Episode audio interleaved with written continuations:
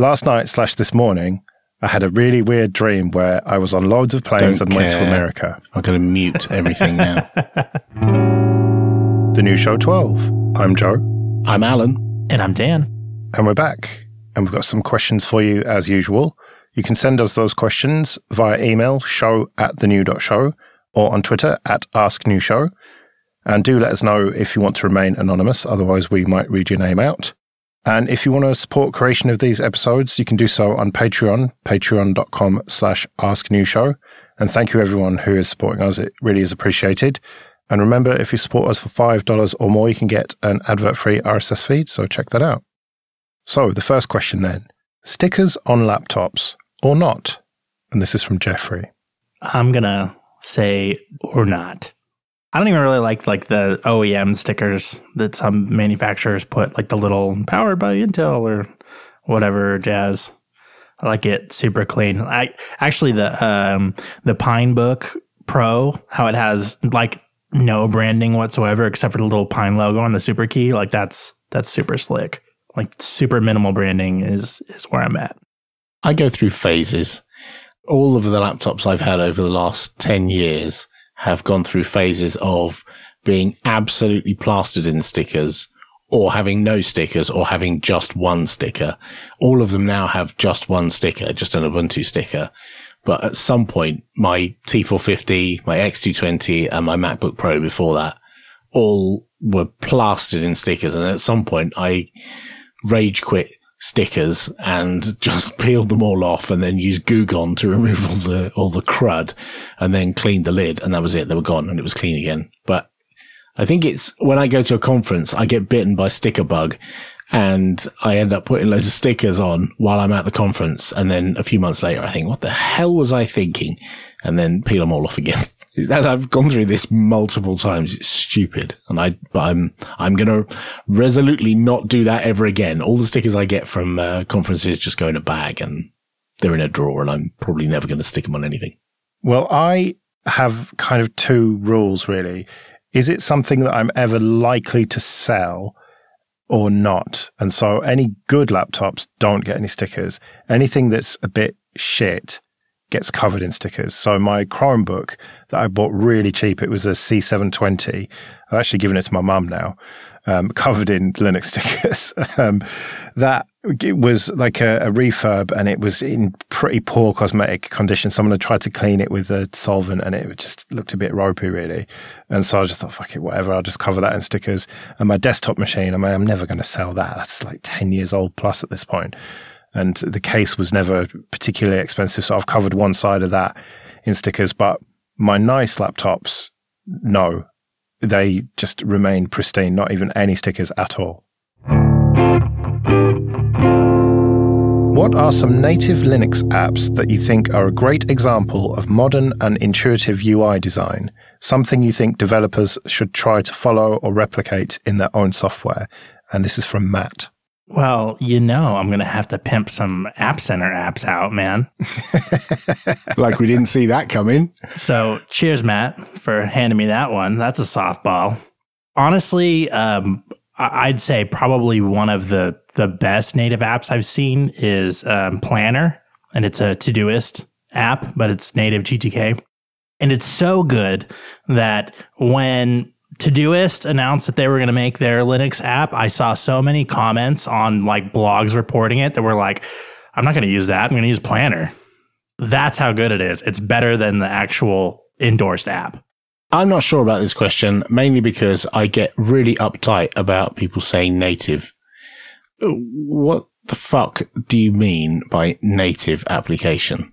It uses platform APIs. It confirms to accessibility settings and all that kind of good stuff. You change your text size in the operating system. It changes its text size. It uses high DPI. That could apply to a lot of things if they're well made. It doesn't necessarily have to be written in a particular language or, you know, using a particular toolkit or something. So long as it's, you know, compliant. Well, that's your judge on what's native. Like I think what most people think when they say native is not something that's like an emulated Windows application in Wine, probably, or not something that's written in Java. I hear people say, oh, that's not native, it's Java or something, which I find is bullshit because nobody ever complains about applications on Windows being native or not, or most people don't. I'm sure some people complain about, you know, the new Windows design paradigm and Metro and then the old, old classic Windows paradigm. And nobody ever cares really about whether something's native or not. It's really whether it works or not. I completely disagree with you. So hard. Yeah, of course you do. Cause you're like elementary. Of course you do. Uh, but I look around and none of the, well, almost none of the applications I'm running right now are what you might call native. I've got the odd Java thing, a Qt thing, something written in Flutter, something written in Python. They're all different things, different toolkits.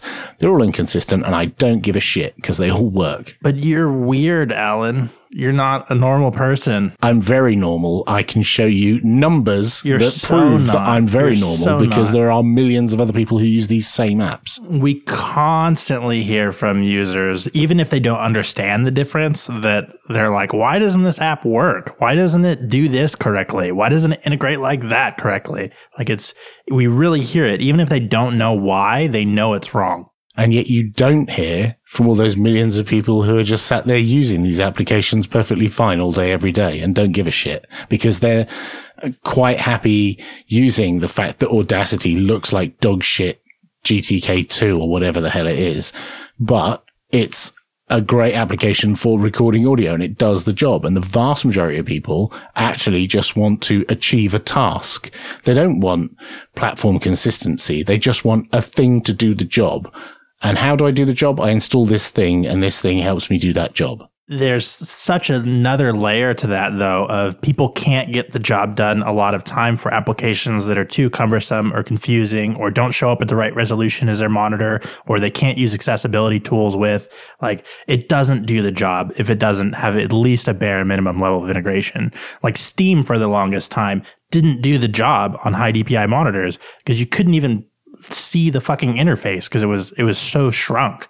Like if if there's not at least some level of nativeness, then it doesn't do the job for a lot of people. It turns out the vast majority of people don't have high DPI monitors. So back in the day, it didn't matter that it doesn't do scaling properly. And yeah, okay, things have changed and a lot more people have high DPI monitors and so applications are becoming more conformant and things look a bit prettier. But certainly back in the day, some of these things didn't matter. And I, and I still maintain that for a large number of people, 1080p is still the resolution they use, and the vast majority of applications look fine in 1080p. They might not look beautiful, but they look and work just fine. Well, high DPI isn't about looking beautiful. Like it, it's it's literally unusable. Like the UI is too small. It's at the wrong size. You can't see it. Like this is it isn't just that's that's like a huge problem is when we talk about user experience, it's not about looking beautiful. Like this this is such like a ridiculous thing though to say. Like that's not even right at all because it's users can't even use these apps if like contrast isn't good or if they can't use their screen reader or if their inputs don't work. Like that's what user experience is. It's not about making it look beautiful. Like it's about being able to even use the app. Can we drag it back on topic then and talk about, let's not care about whether it's native or whatever your definition of that is, but what are some good examples? Let me start then. Ubiquity, the installer. I think that is a great installer. Compare it to Anaconda from Fedora, for example, which is more powerful, but far less intuitive. I think just the, the way that Ubiquity has simplified everything is just a brilliant example of good design. Well, hmm. Yeah. I was quite surprised that you picked that because it's quite aged and it hasn't had any design love for a very, very long time. It hasn't been touched in terms Because it's good and doesn't need it. No, that's not true. It really does. It looks aged. And, and I would say the same thing of things like Ubuntu Unity. It looked okay back in the day, but if you spin up Unity on 2004 right now, it, it looks aged and Ubiquity is the same. Yeah, you can give it a new lick of paint and change the theme and put some new pictures in there, but it doesn't change the fact that it is, it's quite old and crusty by now. How would you change it though? And more importantly, why? Why would you change it? Well, I'd simplify it. It, it, it, some of the screens look a little bit too busy for me and there's too much going on, but I think the installer that I used on the Pinebook Pro that was used by Elementary was pretty clean. There were few questions asked. There were few things I had to do. There were a few buttons presses. It was a little bit weird in that um, sometimes I couldn't tell where I needed to click because there were just pictures on the screen and there was no outline around them. And I couldn't really tell. But once I figured out what the meaning of that was, and I'm sure that will be fixed or, you know, that's, you know, will be addressed, but it, it was a lot simpler and it didn't, it didn't feel like I was doing something technical when I was installing elementary on the Pinebook Pro. Yeah, but the difference is that was an OEM installer. It had already been installed to the disk. And so it had one major step removed from it. I don't think it really matters. It's it's not the the number of steps. It's the way it's presented cleanly and not having a load of additional cruft like cluttering the screen up and and stuff that just I don't know. It just it just looks old. That's actually one of the big reasons that we worked with System 76 to develop a new installer flow was that with Ubiquity, you have two completely different flows for regular installations and OEM flows and it makes it really complicated, um, especially when you have lots of users who are in between those things where they're trying to prepare a computer for a friend or family member, or they're a small computer rare, uh, repair shop that doesn't do mass imaging. Um, and, and so it doesn't account for the kind of needs that users have when they're installing these days. Uh, not everybody who is going to use the operating system is going to be the person doing the install process. So that that's a kind of a big reason to change ubiquity is is the new setup flows in GNOME assume that you have this setup process that happens after installation, after you reboot in. Uh, I think there's been more of an emphasis on onboarding placed, um, probably driven by like mobile and, and tablet workflows. But yeah, Ubiquity is kind of outdated in those ways.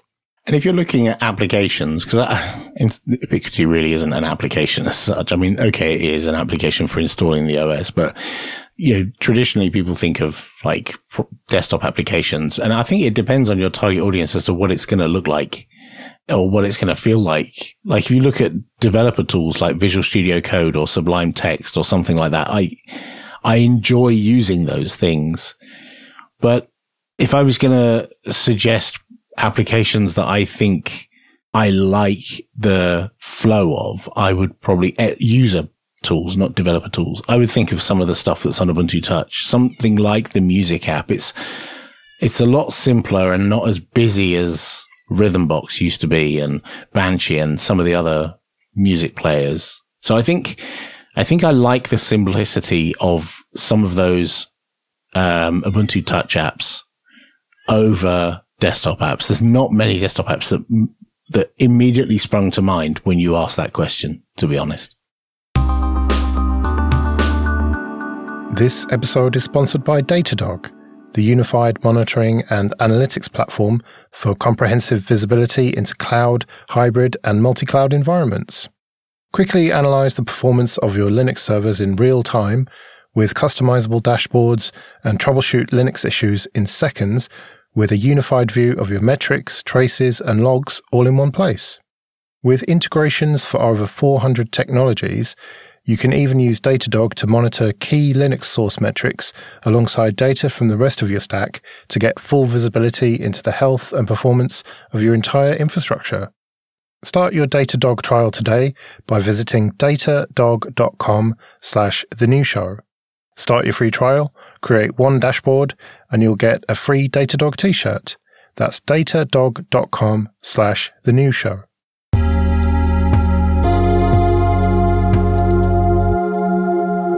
At what point do you muster the guts to tell your friend that they are better off without their significant other?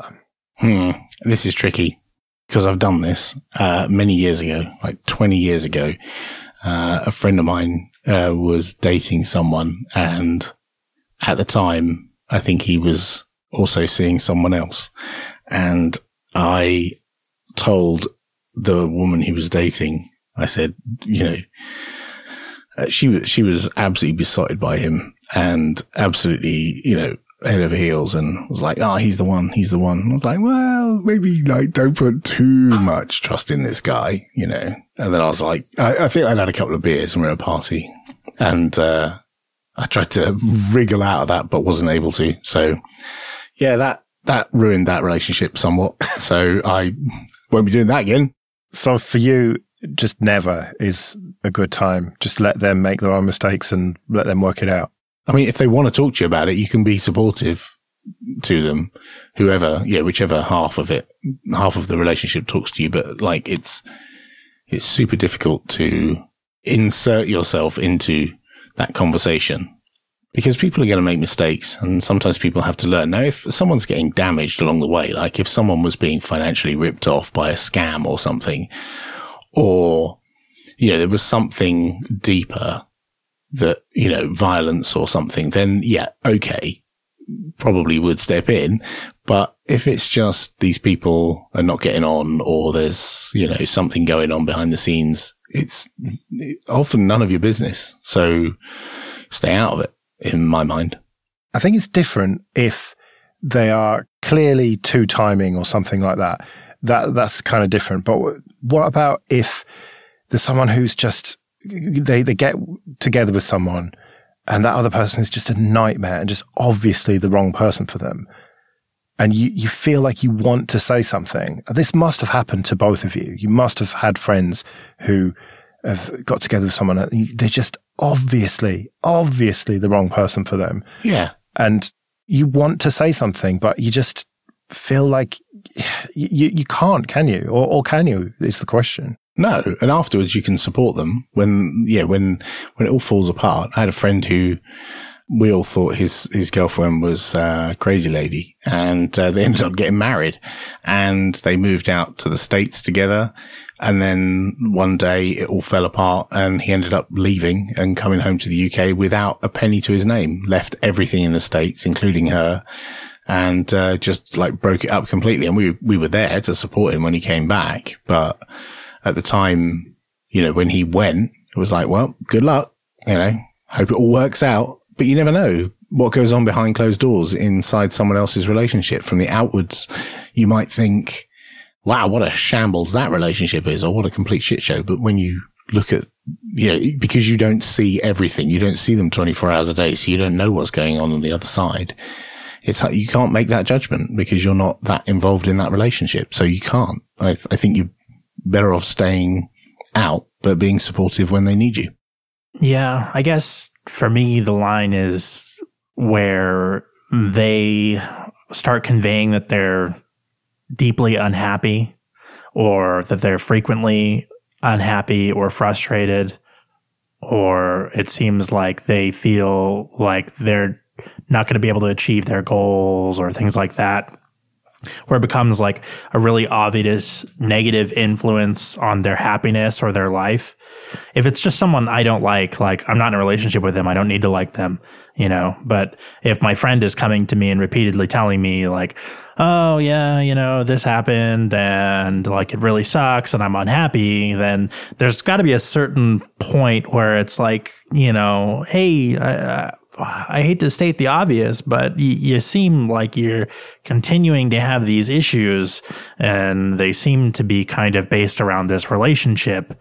You know, like I think there's got to be a breaking point there where uh, I, at least it's it's hard when you're in a relationship to always necessarily think critically about it like you want to believe the best of that person. And especially when you know there's something wrong, but you want to go, you know, oh, they're going to change and all that kind of stuff.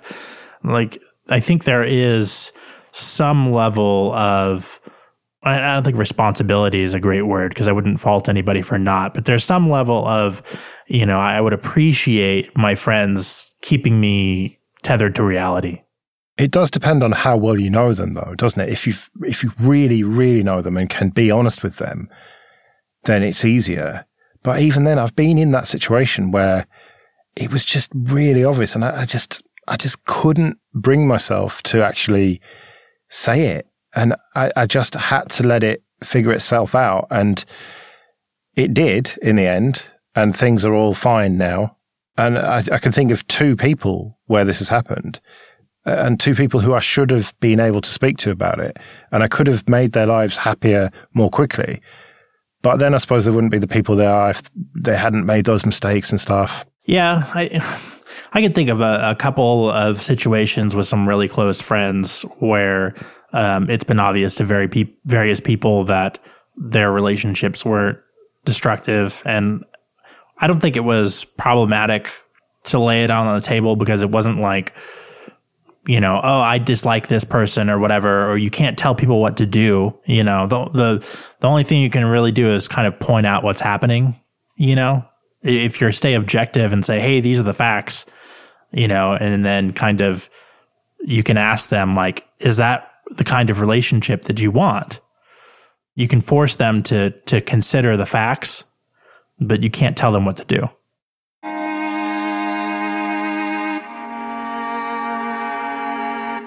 What's the worst movie you've seen more than five times? This is tricky for a few reasons. Uh, why would someone watch a terrible film multiple times is the first thing that springs to mind. And how are you measuring best and worst? Just the movie that you think is the worst movie that you've seen, but more than five times. So it's obviously not going to be the worst movie you've ever seen. That's the, the, the genius of the question, you see. Yeah, so I've made a list of some of the films that I think other people might consider are the worst movies that I know I have seen probably five times. There's a couple that I'm not sure I could say hand on heart five times, like Freddy Got Fingered, for example.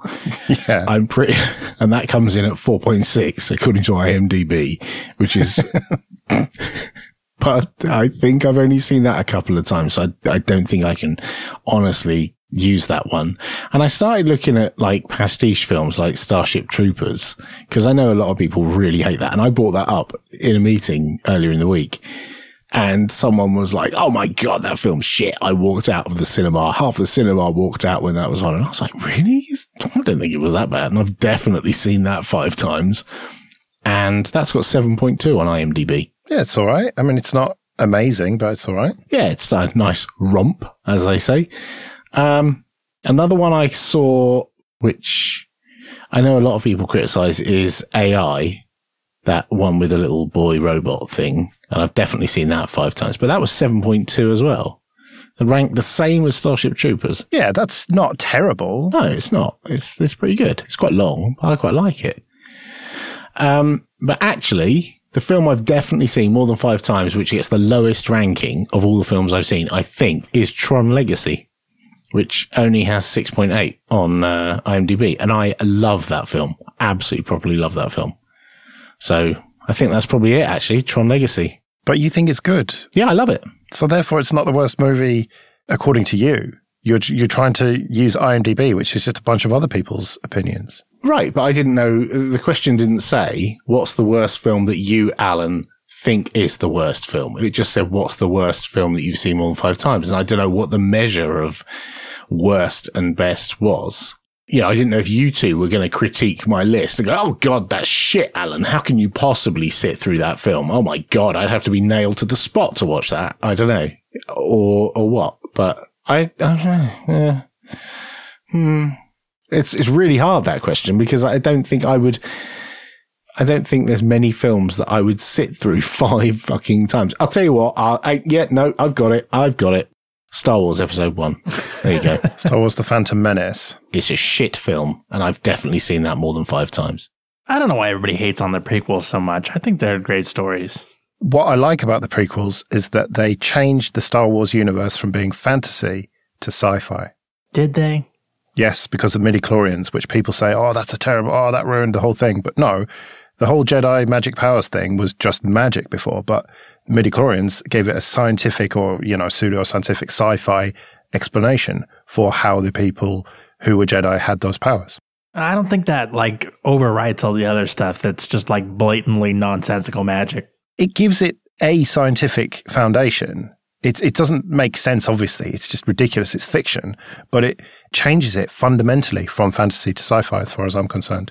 I think my problem with the first one is the whole pod racer bullshit. I, I hate that part of the film. I could just easily skip that entire part of the film. I don't care about any of that. Mainly because I don't watch any kind of sport. And so I can't get bought into the, you know, supporting the character. And, you know, it just, it feels like Penelope Pitstop and the Keystone Cops and that kind of chase. It just looks ludicrous and is stupid and I hate it. And the character is annoying little prick and I don't like him. So yeah, for all those reasons, I've actually come to a conclusion now. Star Wars, the first one, is the worst film of all time as far as this question goes. I also feel like this question is difficult because I don't know how many movies that are bad that I've seen more than five times. Like that's so many times to watch a movie that you just don't like. Like what circumstances are leading you to have to sit there for like an hour and a half five times through something you don't like? I don't know. I've got a good a good example when your girlfriend wants to watch Dirty Dancing or Grease. Okay, that's and uh, you sit through it for them. So actually, probably I would probably put Dirty Dancing near Star Wars as one of the worst films that I happen to have seen five times, but I only saw it five times because various girlfriends over the years have uh, said that that's their favorite film. I remember being in a queue at an airport once and I was chatting to another canonical person about uh, best films or something. And I said, well, there's the two films that all women like. And these two women in front of me in the queue, ears pricked up and like went to turn around. And I went, Dirty Dancing and Grease. And they both nodded and were like, yep, yep, you're right. Yes, Yeah, obviously. or in my case, the 2008 classic starring Pamela Anderson and Denise Richards. I know it's on the tip of your tongue. Blonde and Blonder. hmm. Okay. Which is sort of a terrible, almost parody of Dumb and Dumber. It gets 2.8 on IMDb. Ooh. And for some reason, my wife loves it. It's just so ridiculous that she loves it and she makes me watch it. Now, she claims that we've not watched it more than five times, but I am fucking certain that we have over the last 15 years. Well, I suppose over the last 12 years that it's been out, we have, we have seen that at least five times. And it's like so bad that it's funny in a way. It's it's much like Freddy Got Fingered, which would be my other one, but um, yeah, it's pretty bad. Yeah, I'm uh I'm trying to think of like you know movies that I watched as a kid over and over and over again. I guess. Ooh. You know, or actually, you know what? Uh, now that I think about it, some more is my little sister was obsessed with The Wizard of Oz, and I think I just got sick of that movie. I think that's my one that I've seen more than five times. That I just I'm tired of watching that movie. I can't watch it anymore. It's not a bad movie though, but I, I just can't watch it anymore. it's been too many times. And it's funny because even like uh, every single year for Christmas, my mom likes watching uh, Serendipity. We watch this movie like every year. And I'm fine watching that movie. I think it's a great movie. But for some reason, I'm just burnt out on The Wizard of Oz. See, Joe, you've just done the thing you said you weren't going to do.